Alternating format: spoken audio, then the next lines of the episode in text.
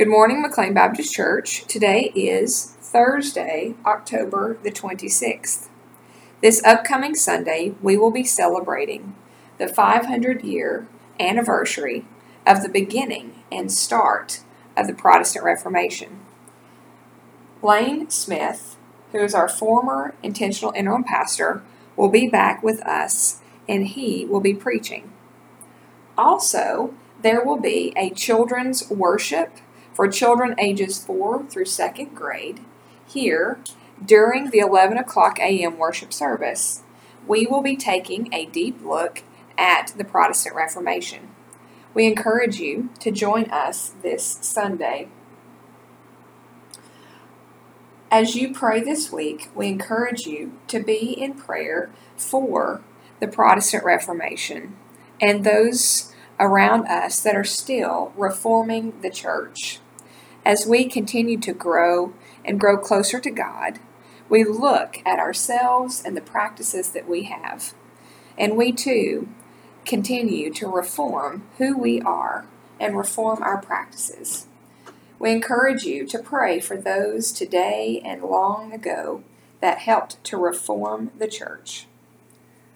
And now I offer us some encouragement from Psalm 37.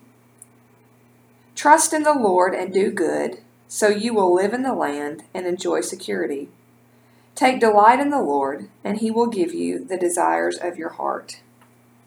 That word delight. Often it is difficult for us to understand the word delight because there are times, let's be honest, that we don't delight in much of anything. There are days that we have that. But this psalmist encourages us to take delight in the Lord, and the Lord will give us what is on our heart.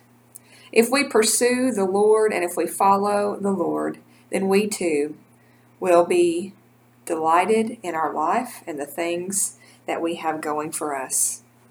And now may we pray. O oh God, in these days that may not be delightful for some of us, we pray that you would give us the desires of our heart. And God, for those of us who are delighted in our day to day living, we thank you for allowing us to live into these desires. We pray that you would be with those who are continuing to reform the faith and reform the church today, that they may be bold and stand up for their beliefs. God, allow us to also be bold and stand strong and firm in what we believe in. It is in your name that we pray. Amen.